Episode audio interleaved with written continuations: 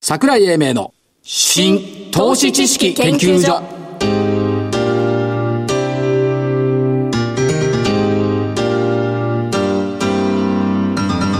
この番組は NPO 法人日本 IFA 協会の協力でお送りしますごきげんよう新投資知識研究所所長の桜井英明ですそしてコメンテーター日本 IFA 協会副理事長正木明夫さんです、はい、日本 IFA 協会の正木です。よろしくお願いします。こんにちはこんにちはです。暑いですね暑いですね。暑いさなかはいよう働いてますいやいや、おかげさまで、 なんかな今日だって9時半まで働くでしょ9時半まで。大変ですね今日もね、今日もね来る前にも忙しかったですけどそうね。ですか。はい。えー大引けの日経金株価は255円高22,187円か、大幅に反発と為替が1ドル112円台まで円安に触れたこれ112円台すっと音もなく来ましたね。ねええパッて気がついたら112円台でこ。れうまい具合にねもうもう12週間すると企業決算発表になってくるから企業業績の情報修正期待につながる、という解釈と、米中貿易戦争をめぐる過度なリスク回避の姿勢は後退したという解釈会社。上昇幅一時300円を超えるところまで拡大したと、上昇上位水産農林情報通信医薬品精密輸送用機器、下落上位工業石油石炭非鉄、LT 倍率12.98倍まで上昇はい。 99年3月15日の13.03倍以来19年4ヶ月ぶりの高水準高水準ですね。ソフトバンクが10日続伸、エーザイが上場来高値更新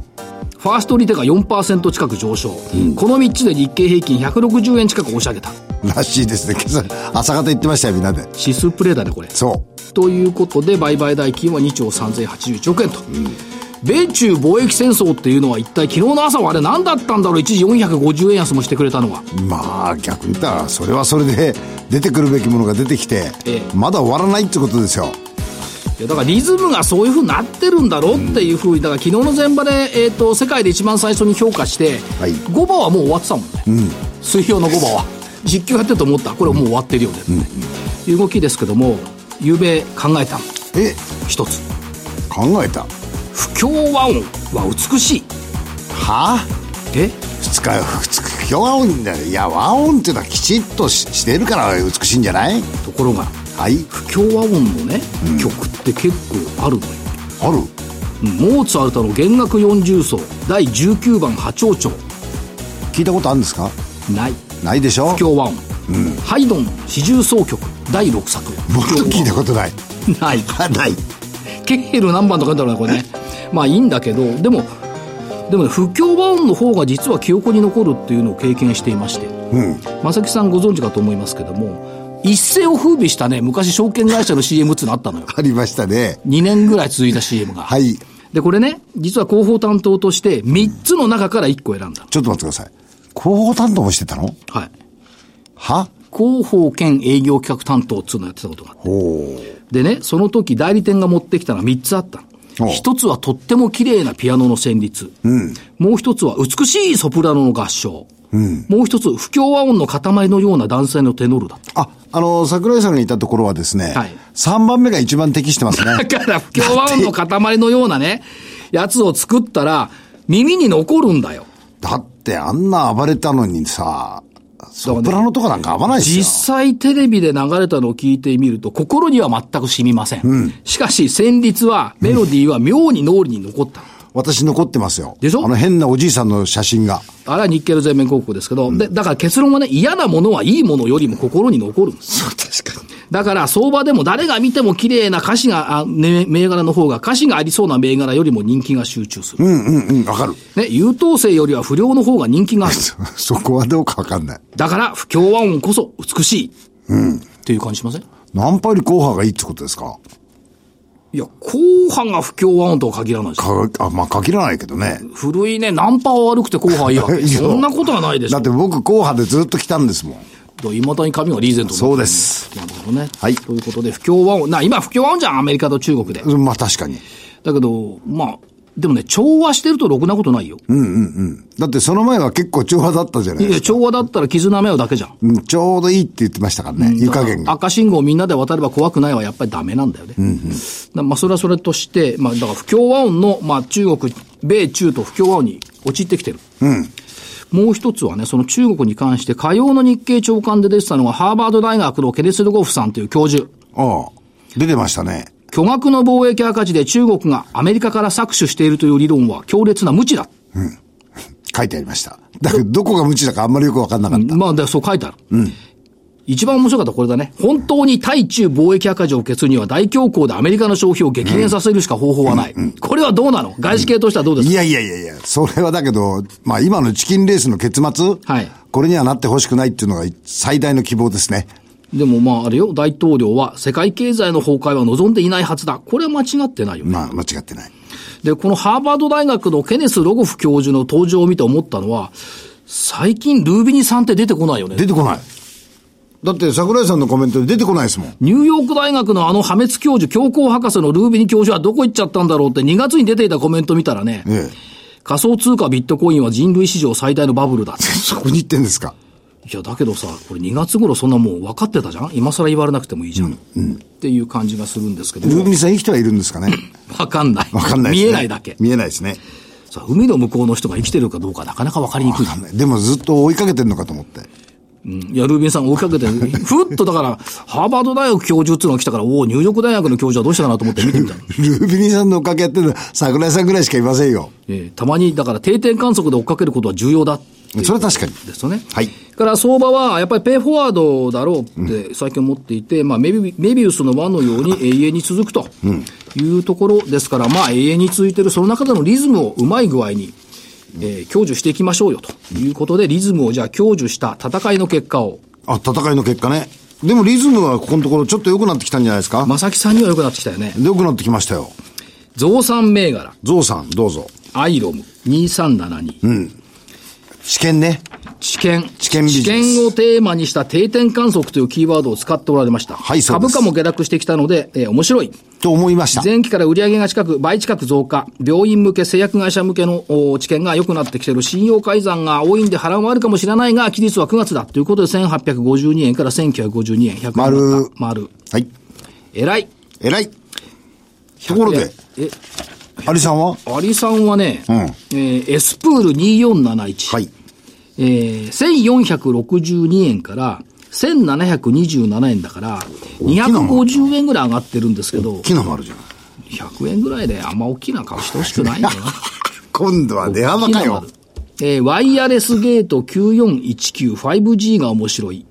1140円から1226円。まあ、丸。えー、4355ロングライフ。えー、538円から583円で50円上がってんですけど、600円台までつけて、年初来高値を更新してできた。すね。この3つだけ見てたら完璧に王道だよね。おですよね。うん。ところがね、やっぱりね、満月はかけるしかいけなないじゃないなるほど。満月にしちゃいけないんだよ。なるほど。ちょっと欠けてるのがいい。そう。おう9090丸和運輸期間。うん3740円から3700等円。ちょびかけ。引け際あと等円まで迫ったんだけ ど、残念ながら。罰。おうまあ、あれでしょうね。あの、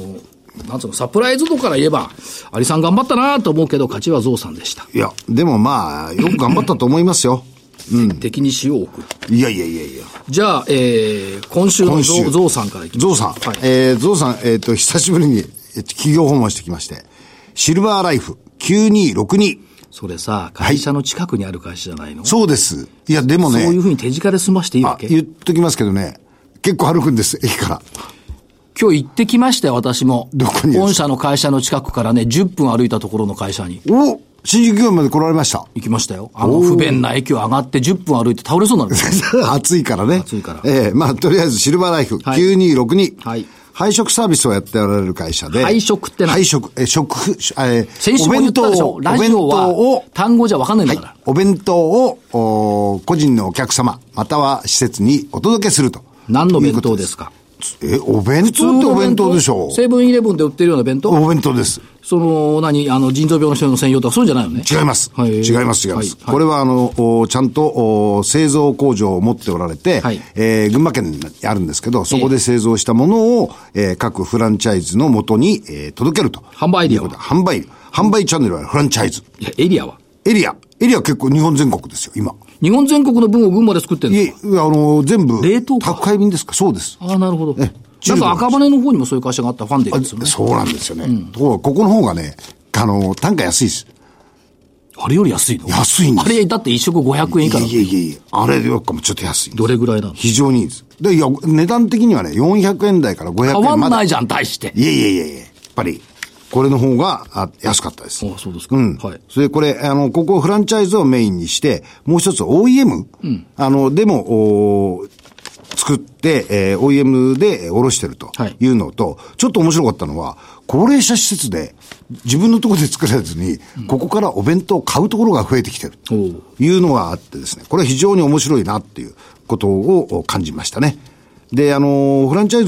ズ、あの、経営するときに、はいあの、一人とか二人でも、これ経営できるんですよ。で、衛生士の資格があればよくて、この衛生士の資格取得にもお協力してくれるということで、非常に伸びてる会社です。えっ、と、7月決算で、今月末が決算なんですけど、えっ、と、今の予想では、あ売上が61億強。で、えー17、8%プラス。営業利益も5億うー強ということで12%プラス。前期比ね。前期比、えーということで、非常に、あの、お伸び率もいいということで、もう一つはですね、私と同じように、高齢者がこれからどんどん増えてくるじゃないですか。正木さんが弁当で満足するとは思えないんだけど。いえいえいえ、私みたいに質素な生活をしてるとお弁当で満足できるんですよ。あそうはですかあい。で、新しい、えー製造工場も、お栃木県の方に作る予定ということ群で。馬県から栃木県に進出した。違う。両方ああ。群馬県プラス栃木県。海嫌いなの海知らないです。いや両方海ないけんいじや海なくてもいいじゃないですか、うん別はいに。弁当運ぶのに海いらないんですから。ええはい。こういう会社ですゃん。。なんちゅう会社え、シルバーライフ9262です。ずっと聞いてると何の会社だろうってわかる。9262シルバーライフね。そうです。はい。では、有さん。アリさんどうぞ。みみんなが興味を持っている。4579。ラクオリア。あ、この間動きましたね。いや、それはそドコーこンと高をしたんですけど、逆、いいの、いい食堂逆流症ってあるじゃない。あります。ねえ、はいかかるこれ。かかってないです。かかってないかかってない。やっぱ健康なぐんぐだ。ーっと戻っ、あれでしょこれね、あの夜中になるとね、酸っぱい液がね、こう戻ってくるのよ。ない。ない。ない。これある。年とともに出てくる。ない人は長生きできるかもしれ そなうい。私あるの夜、夜ね、これ出てくるんだよ。あ、そう。で、えーっと、今ガスターとかね、ああ、ああ、こうはいいうのを飲んだりしてるんですけども、テゴプラザンっていう新しいこの薬がね、韓国の CJ ヘルスケアにこれ導出すでにしてるんですけどもおう、えー韓国の食品医薬品安全所から製造販売承認を取得したとお。うで、これ今ね、国内ではね、武田が出してる薬も結構売れてるんですけども、あのー武田の薬はね、非ヴィラン性とヴィラン性っていうのがあって、これ両方。はい。食道がこう、傷つくか傷つかないってやつね。で、これ両方効くのよ。ラクオリアのやつは。ほー。ということで、ずいぶん優れてきてるよね。なるほど。ていうことです韓国ですか承認申請したの。た。CJ ヘルスケア。おー。で、いずれほら中国とかね、海外も、その他の海外もお視野に入れてる。ということで。患者多そうですもんね、これ。うん、だから私だったよ。対象。でしょうん。まあそこのところ、まあマイルストーンの一時金を受領するっていうのが出てきてますけども、はいまあ今後展開していくのには面白いだろうということと、まああ今名古屋大学と一緒にいろんな研究やってるんで、今後の展開も面白そうだなっていったところがあって、はい犬年ですよ。ああと犬の痛み止めを入れてんだとアメリカで。犬のいで、あ、そう。あのね、一箱ね、一ヶ月分あるんだけど、はい犬の痛み止めよ、二2万円ぐらいするんだよ。おうおうおうそれパカパカ折れてすごいんだって。っあ、そう。て言ってた。犬の痛み止めね。犬なったことないか分かんないけど、まあ。いや、犬、痛いんだね。人間と同じように、ほら、高血圧とかいろいろかかる。ありますあります。はい、大変らしいですいやよ。、薬代結構大変ですよ。ラクオリアね犬。のはい。それから6028のテクノプロ。はい。えー国内最大級の技術系の人材サービスのあ持ち株会社。はい。ということで、幅広い分野で派遣受けを行ってますけども、まあ、自動車、電気、電子向け、好調といったところも出てきてますし、まあ、絶好調だよね。業績はね。ということで、テクノプロ6028ね。久々に3031のラクーン。おうえっ、と、EC のスーパーデリバリーを運営してますけども、EC、電子書取引の、はい決済の方向も随分やってきているのと、越境 e コマースも随分出てきたなという感じで、楽運ね。はいこれで1、2、3個ね。 3個。から、6541のグレーステクノロジー、おう本則市場に行くって宣言しちゃったもんね。しましたね。久々に出てきたからと。はいハイグレース。はい、グレース。それからもう1個、3998スララネット。オンライン学習教材を全国の学習塾、あるいは学校法人個人向けに提供してる。ここのところがね、なんかおー今ずいぶん伸びてきてるなって気がするんだよ。で、今、国数 A 3教科から今度5教科へ取り扱い教材増やす。から、障害児の発達支援施設等々、新たなマーケットも開拓していくということで、名前いいよね、スララ。スララね3998。はいということで、以上。 5銘柄。 5銘柄だった。先週1銘柄少なくてさ、3そ銘柄うそうそうそう。 1,2,3,4,5銘柄。 5銘柄ですねということです。はいえーそれではこの後は本日のゲストのご登場になります。桜井英明の新投資知識研究所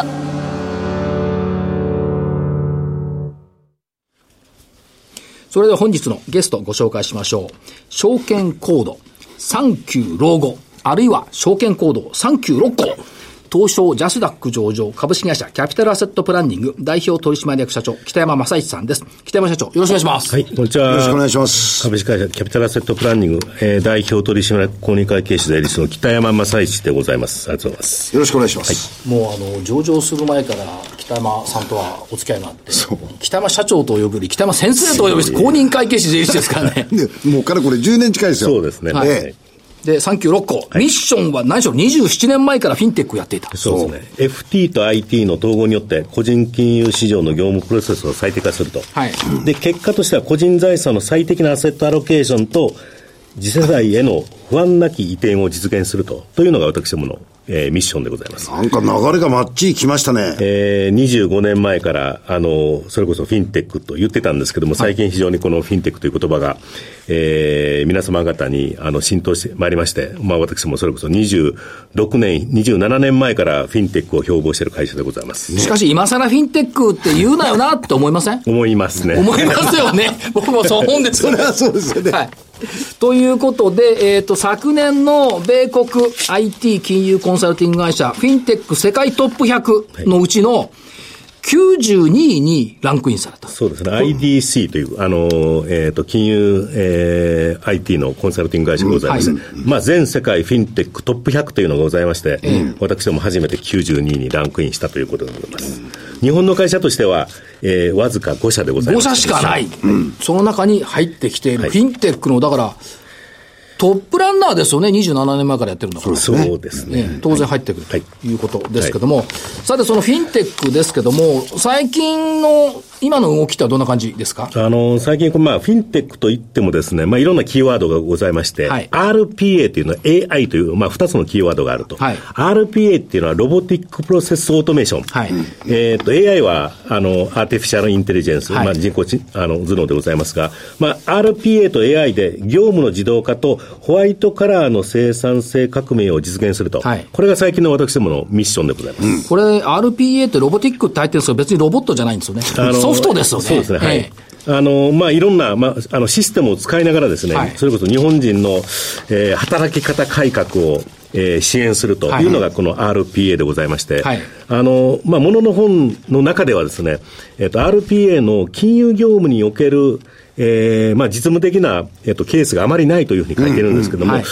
私ども実はもう20年前からこれ RPA ずっとやってまして、で、その、 RPA も20年前からやってるそんうでですすよね。はいあのフィンテックも RPA も、そうですね先駆け。はいはい。だから RPA って表現になっただけですよ、ね。そうですね。まあはい確かにねはいあの、RPA はですね、まあ、例えば私ども、特に、あの、金融業務の中でもですね、生命保険の販売業務において、はいまあ、システムを提供してきたわけでございますが、はいあの、業務の正確性を担保すると。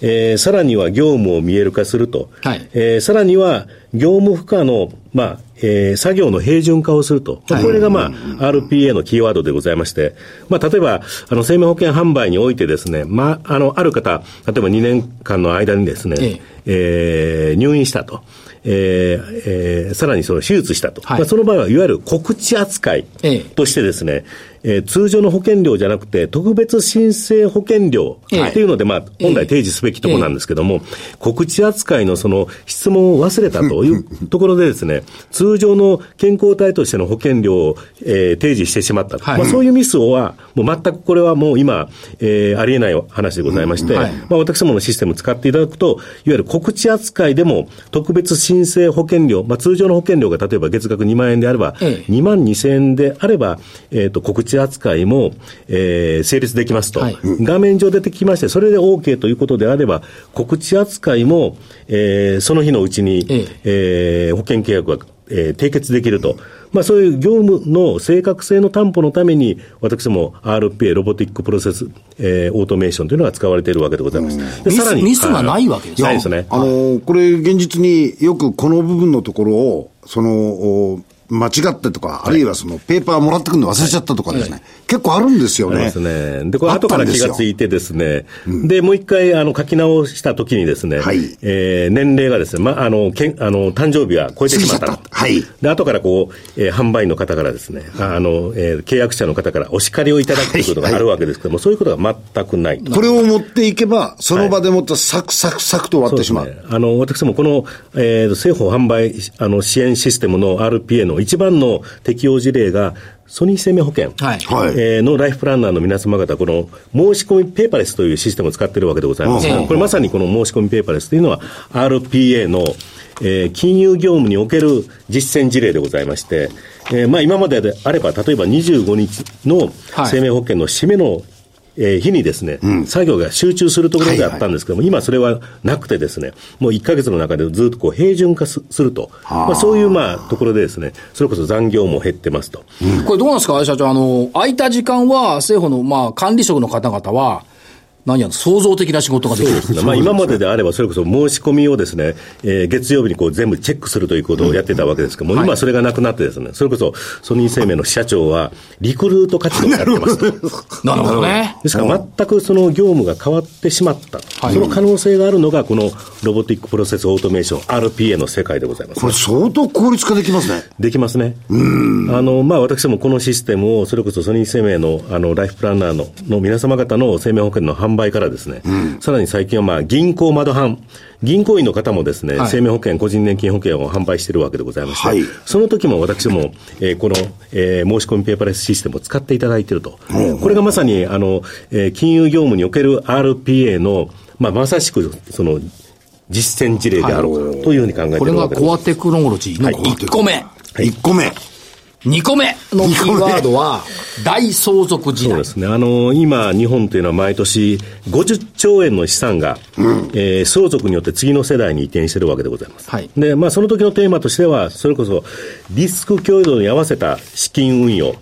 まあ、あの、自分が死ぬまで、はいえー資金が枯渇せずにですね、まあ、有利に運用できたらいいなと。はいえーというのがまあ一つと。もう一つは自分が亡くなってからですね、それこそ、えー兄弟、長男、次男で、えっ、と、財産分割で、えー争いがあったら嫌だなと。あるんですよ、これが、ありますね。あるんねです。日本の場合、それこそもう非常にこの5000万以下の資産を持ってる家族の方が、えー家庭裁判所でのですね、こうえー、係争事例多いわけでございます。骨肉の争いになってくる。でそれがこう、えーそれこそ、まあ、お父様がですね、公正証書遺言を作ってですね、はいえー長男にはこれ、次男にはこうこういう、この金額というのを、もともと書いていたらですね、ええそういうその争いはなく、あの、少なくなるわけでございますけども、まあ、そういうその円滑な財産分割をしたいというのが、まあ、大相続時代における二つ目のテーマと。はい三つ目がですね、えーお父さん亡くなってから10ヶ月以内で、現金で相続税の納税をしないといけませんと。はいまあこれ、納税準備どうするのというのが、まあ3つ目の課題と。はいで、さらに4つ目は、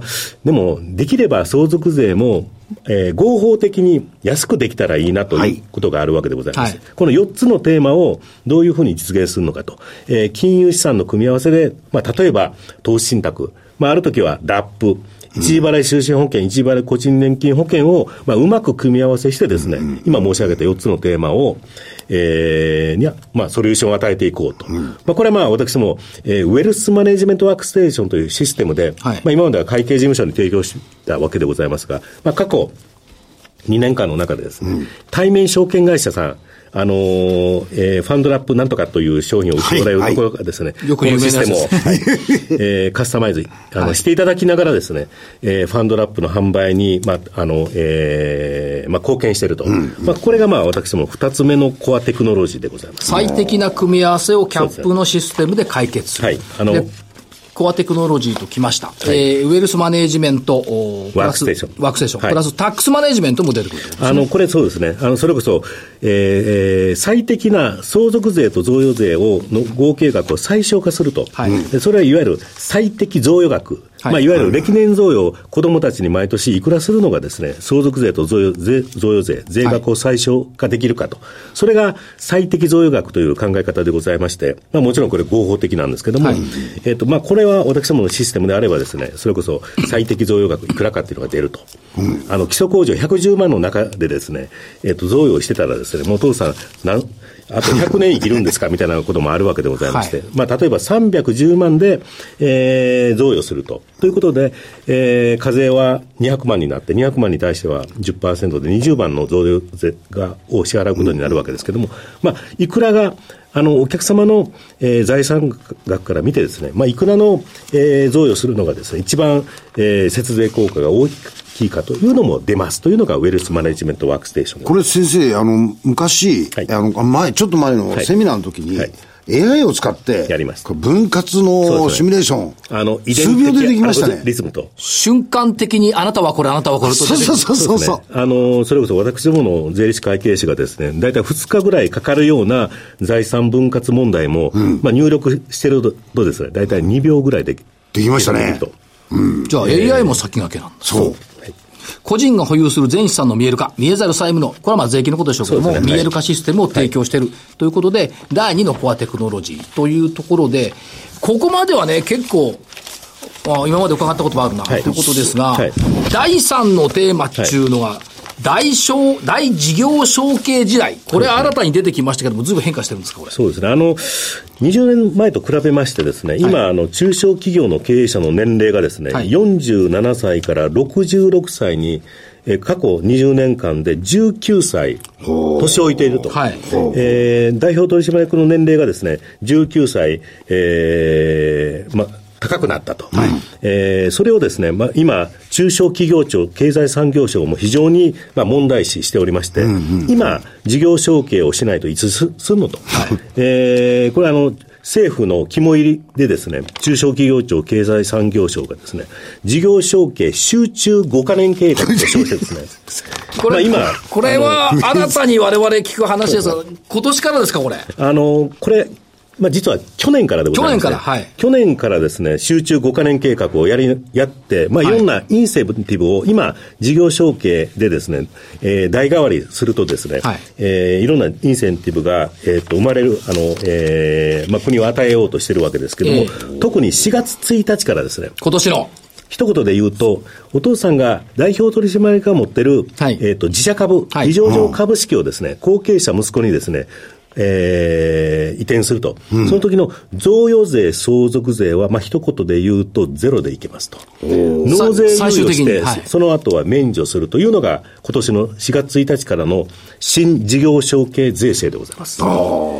経済産業省中小企業庁が事業承継集中5カ年計画でいろいろな恩典を提供したと。はいそうです本年4月1日からこう、これが問題です。後継者がいれば、そうですね。そう自。社株につき10年間贈与税、相続税はかかりません。はいということ。これ、プレイヤーとしてはやっぱり会計事務所とか地域の金融機関。そうですね。あの、まあ、会計事務所は、その、客、あの、えー中小企業の社長の、あ中小企業の申告をやってるわけでございまして、はいはいはで、でもやっぱり、金融の支援も必要であると。まあ、貸付も必要であると。はいですから、その、えー地銀信用金庫さんもですね、この中小企業、えー事業承継5カ年計画のメインプレイヤーであると。はいまあ、これはまあ、政府の、まあ、位置づけでございます。それともう一つは、御社のシステム、ウェルスマネジメントワークステーションを使うと、例えばこの事業承継税制で、どれだけ相続税を軽減できるか、計算できる。そうですね。あのー今までであればですね、はい例えば、長男がすべて、まあ、父親が持っているすべての株式を、えー相続するということであれば、えー相続税が払いませんと、はいはいえー引き継いだ金融資産では払いませんという、まあ、シミュレーションだけが出てたわけでございますが、ですねうんまあ、あの今回の新事業承継税制を組み込みまして、はいえーこれを組み込んだらですね、えー相続税、例えば1億5000万が、えー納税猶予になりますと、結果としては免除になりますと。まあ、したがって、えー後継者はですね、えーこうじあの自社株を引き継ぐことによってる、あの、はいに対してですね、資金を準備しなくてもいいと、ということになると。これもう先生、入っちゃったんですか入ってます。入ってんですか入ってます。おお。これどうですか、そのまあ、東京もそうですけども、首都圏も首都圏もそうですけども、はい地域、地域、地方なんかはこのケースってやっぱ多いんじゃないですか。非常に多いですね、はい非常に多いわけですけども、それこそ、まあ、この、えー後継者がですね、はい自社株を引き継ぐことによってですね、非常にそこが負担であるということなので、はいえー親の会社引き継ぎませんという、まあ、そういう方も多いわけでございます。はいやめてく人も結構いるんですかそうですね。あの、毎年4万件の会社が今廃業してると言われてえいえます。ええですから、その廃業の中でもですね、えーそれこそビジネスプランはあるけども、後継者がいないから、はいえー廃業するというケースもあるわけでございまして、その後継者も、それこそ、いや、自社株に対してですね、えー相続税を払わないといけないから、えー後継者になりたくないという、ええそういうまあ方もいらっしゃると。まあ、それが、えー今からこう10年間の次元立法ですけども、相続税、事業税を、まあ、いわば、えー払わなくてもいいよというのを、えーまあ、それをこう、えーじゃあ、いくら払わなくてもいいのかというのが、私どものウェルスマネジメントワークステーションで、試算できるというわけでございます。これはどうですか、やっぱ り地銀さんなんかの導入っていうのは進む方向にあるって見ていいんですかそれこそ今まで私どもウェルスマネジメントワークステーションは、まあ、先ほど申し上げました、はいファンドラップとかですね、そういうところで、対面、えー証券会社さんの間でですね、はいあの、何社か、えっ、と、まあの、導入してたわけでございますが、ええ今年に入ってからですね、3校の地銀さんがですね、はいこのウェルスマネジメントワークステーションを、えー導入されたと。で、えー中小企業の事業承継を守るととともにですね、はい自らのそれこそ融資先も守ると、はいはいまあ、そういうことをまあやってるわけでございまして、えー若干この、えー特にこう4月1日以降、私どものウェルスマネジメントワークステーションを、えー対面証券会社以外の金融機関にも販売するという、えー環境がですね、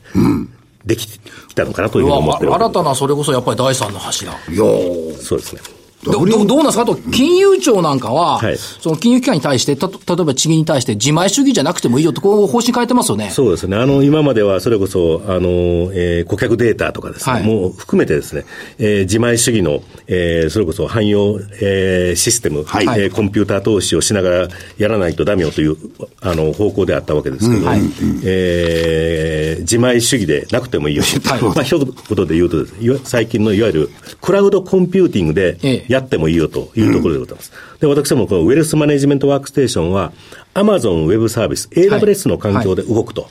えーこれやることによって、それこそ地銀さんの、えーシステム投資の負担も小さくなるわけでございまして、ええまあ、ますます、えー私どもこのウェルスマネジメントワークステーションが、事業承継、財産承継で、というテーマで、地銀さんに導入できる可能性が高くなったかなというふうに考えているわけでございます。まあ、アマゾンっつったらこれクラウドですもんね。そうですねで、そう聞いてくると、い株屋としては、はいどうしても、そうそうそうそ業績のところを ね、来たくなっちゃうっていう、この修正なんですいません、聞きますけ ど、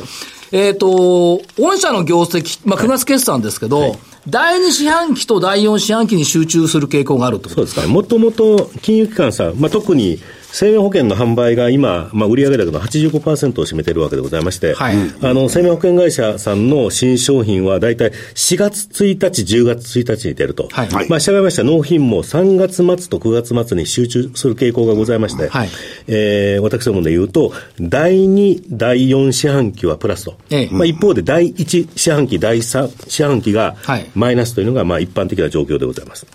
じゃあ、それを踏まえて、上期を見ていくと、やっぱりその、政府各社の保険料率改定作業っていうのは大きかったってことそうでですすかね。あの、特にまあ、今年はですね、今、あの、桜井さんも、あの、えー言っていただきました、えー標準生命表の改定というのがですね、こう4月1日からございまして、えーおそらくほとんどの保険会社の生命保険料率の改定が、えっ、と、4月1日からあったと。はいまあ、従いまして私ども、特にこの3月末の納品が今期非常に多くてですね、はいえー第2四半期のといいますか、まあ、上期の、えー売上利益っていうのは、まあ、前期に比べたらかなりおあの良かったという状況でございます。あとは銀行の窓ファンの政府の申し込みペーパーレスシステム、これも増えてきてるということこれはあのまあ引き続き、それこそ日本の生命保険の販売は、今後ともやっぱり銀行窓反応比率がますます高くなっていくと。えー私どもはあの外資系生命保険会社2社の、えー申し込みペーパーレスのシステムを開発しておりまして、メガバンク三幸さんが私どものシステムを使っていただいていると、はいえーまあ、そういう、まあ、あの流れっていうのは変わらずというところでございます。で、上期はさ、えっと、3月までの上期は増収増益達成。はえいっと、売上高が16.5%増、営業利益がなんと259%増と。 3.5倍っていうね。はいはいで、えー下期ですけども、今のそこの政府のところですけども、今度は新商品の投入が増えてきた。そうですね。あの、まあ、今、日本の長期金利というのはもう限りなくゼロに近いという状況でございますので、はいまあ、それこそ一時払い、円建ての一時払い就寝保険、はいえーがですね、生命保険の商品としての、まあ、機能しないというぐらい、まあ、長期金利、はいえー低くなってますんで、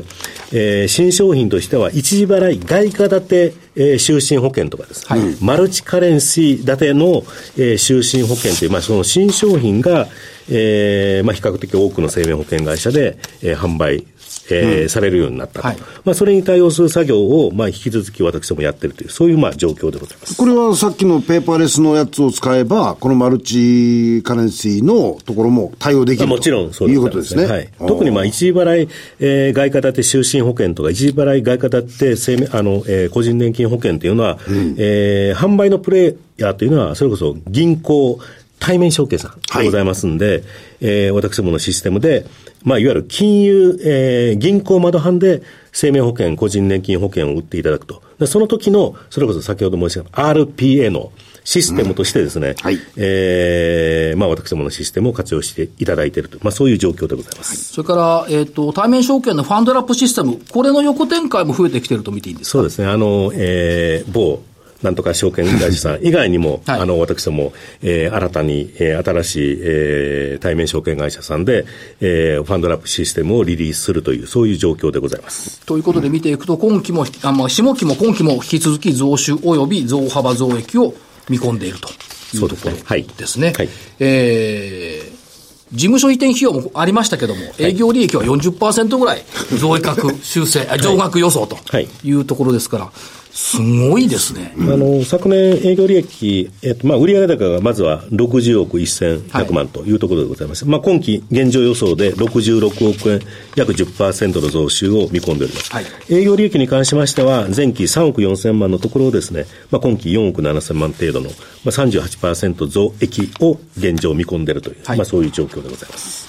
またその次の下期の通過後の結果を聞きたいもんだというそこうとでですすねが、えーいろんないいお話をありがとうございました。本日のゲスト、証券コード3965、ジャスタック上場株式会社キャピキャピタルアセットプランニング代表取締役社長、北山正一さんでした。ありがとうございました。ありがとうございましたありがとうございま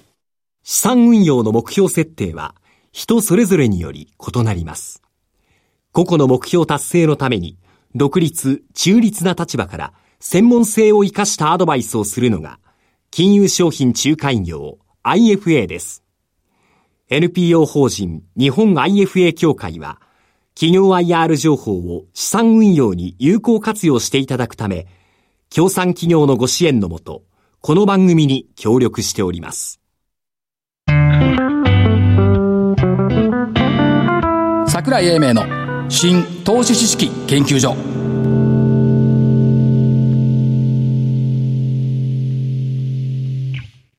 この番組は NPO 法人日本 IFA 協会の協力でお送りしました。なお、この番組は投資その他の行動を勧誘するものではありません。投資にかかる最終決定はご自身の判断で行っていただきますようお願いいたします。四半世紀にわたってね、はい撒いてきた種がね、はい一気に開花したなっていう印象ですよね。北山さんはね、どっちかというと4、5年先がずっと見えちゃってるみたいな。そうそうそう、だから多分ねあのまあ本則市場へのね移行もねきっと社長の頭の中にはねかなり占めてるんじゃないかなとこういう印象を受けますまあそれはねこの先の話はいにきますけど、そうで今日は結構いいお話を伺ってよかったですねですねはいえー新投資知識研究所本日この辺りで失礼しますお相手は新投資知識研究所所長の櫻井英明そしてえー日本 IFA 協会、正木明夫でした。それでは来週のこの時間までごきごきげげんんよようう。